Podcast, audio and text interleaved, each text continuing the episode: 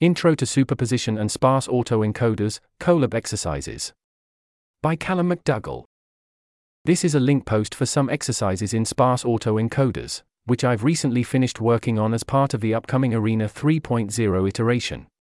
Having spoken to Neel Nanda and others in interpretability-related MATS streams, it seemed useful to make these exercises accessible out of the context of the rest of the Arena curriculum. Links to Colabs, exercises, solutions. If you don't like working in Colabs, then you can clone the repo, download the exercises and solutions Colabs as notebooks, and run them in the same directory. The exercises were built out from the Toy Models of Superposition exercises from the previous iteration, but now with new sparse autoencoder content.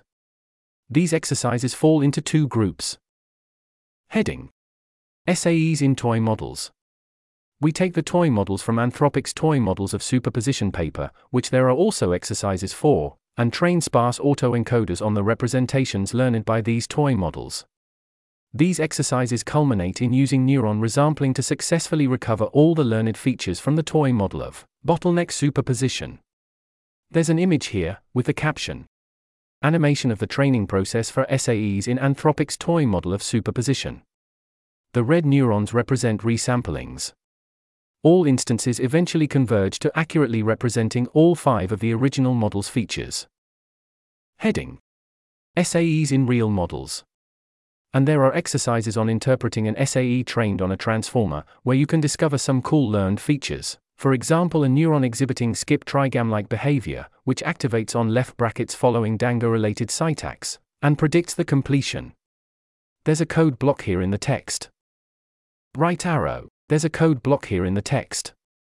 You can either read through the Solutions Colab, which has all output displayed and explained, or go through the Exercises Colab and fill in the functions according to the specifications you are given, looking at the solutions when you're stuck. Both Colabs come with test functions you can run to verify your solution works. Heading: List of all exercises. I've listed all the exercises down here, along with prerequisites, although I expect most readers will only be interested in the sparse autoencoder exercises. Each set of exercises is labeled with their prerequisites. For instance, the label one asterisk three means the first set of exercises is essential, and the third is recommended but not essential. Abbreviations. T M S equals Toy Models of Superposition, S A E equals Sparse Autoencoders. one. T M S. Superposition in a non-privileged basis. two. T M S. Correlated anti-correlated features, one asterisk. three. T M S.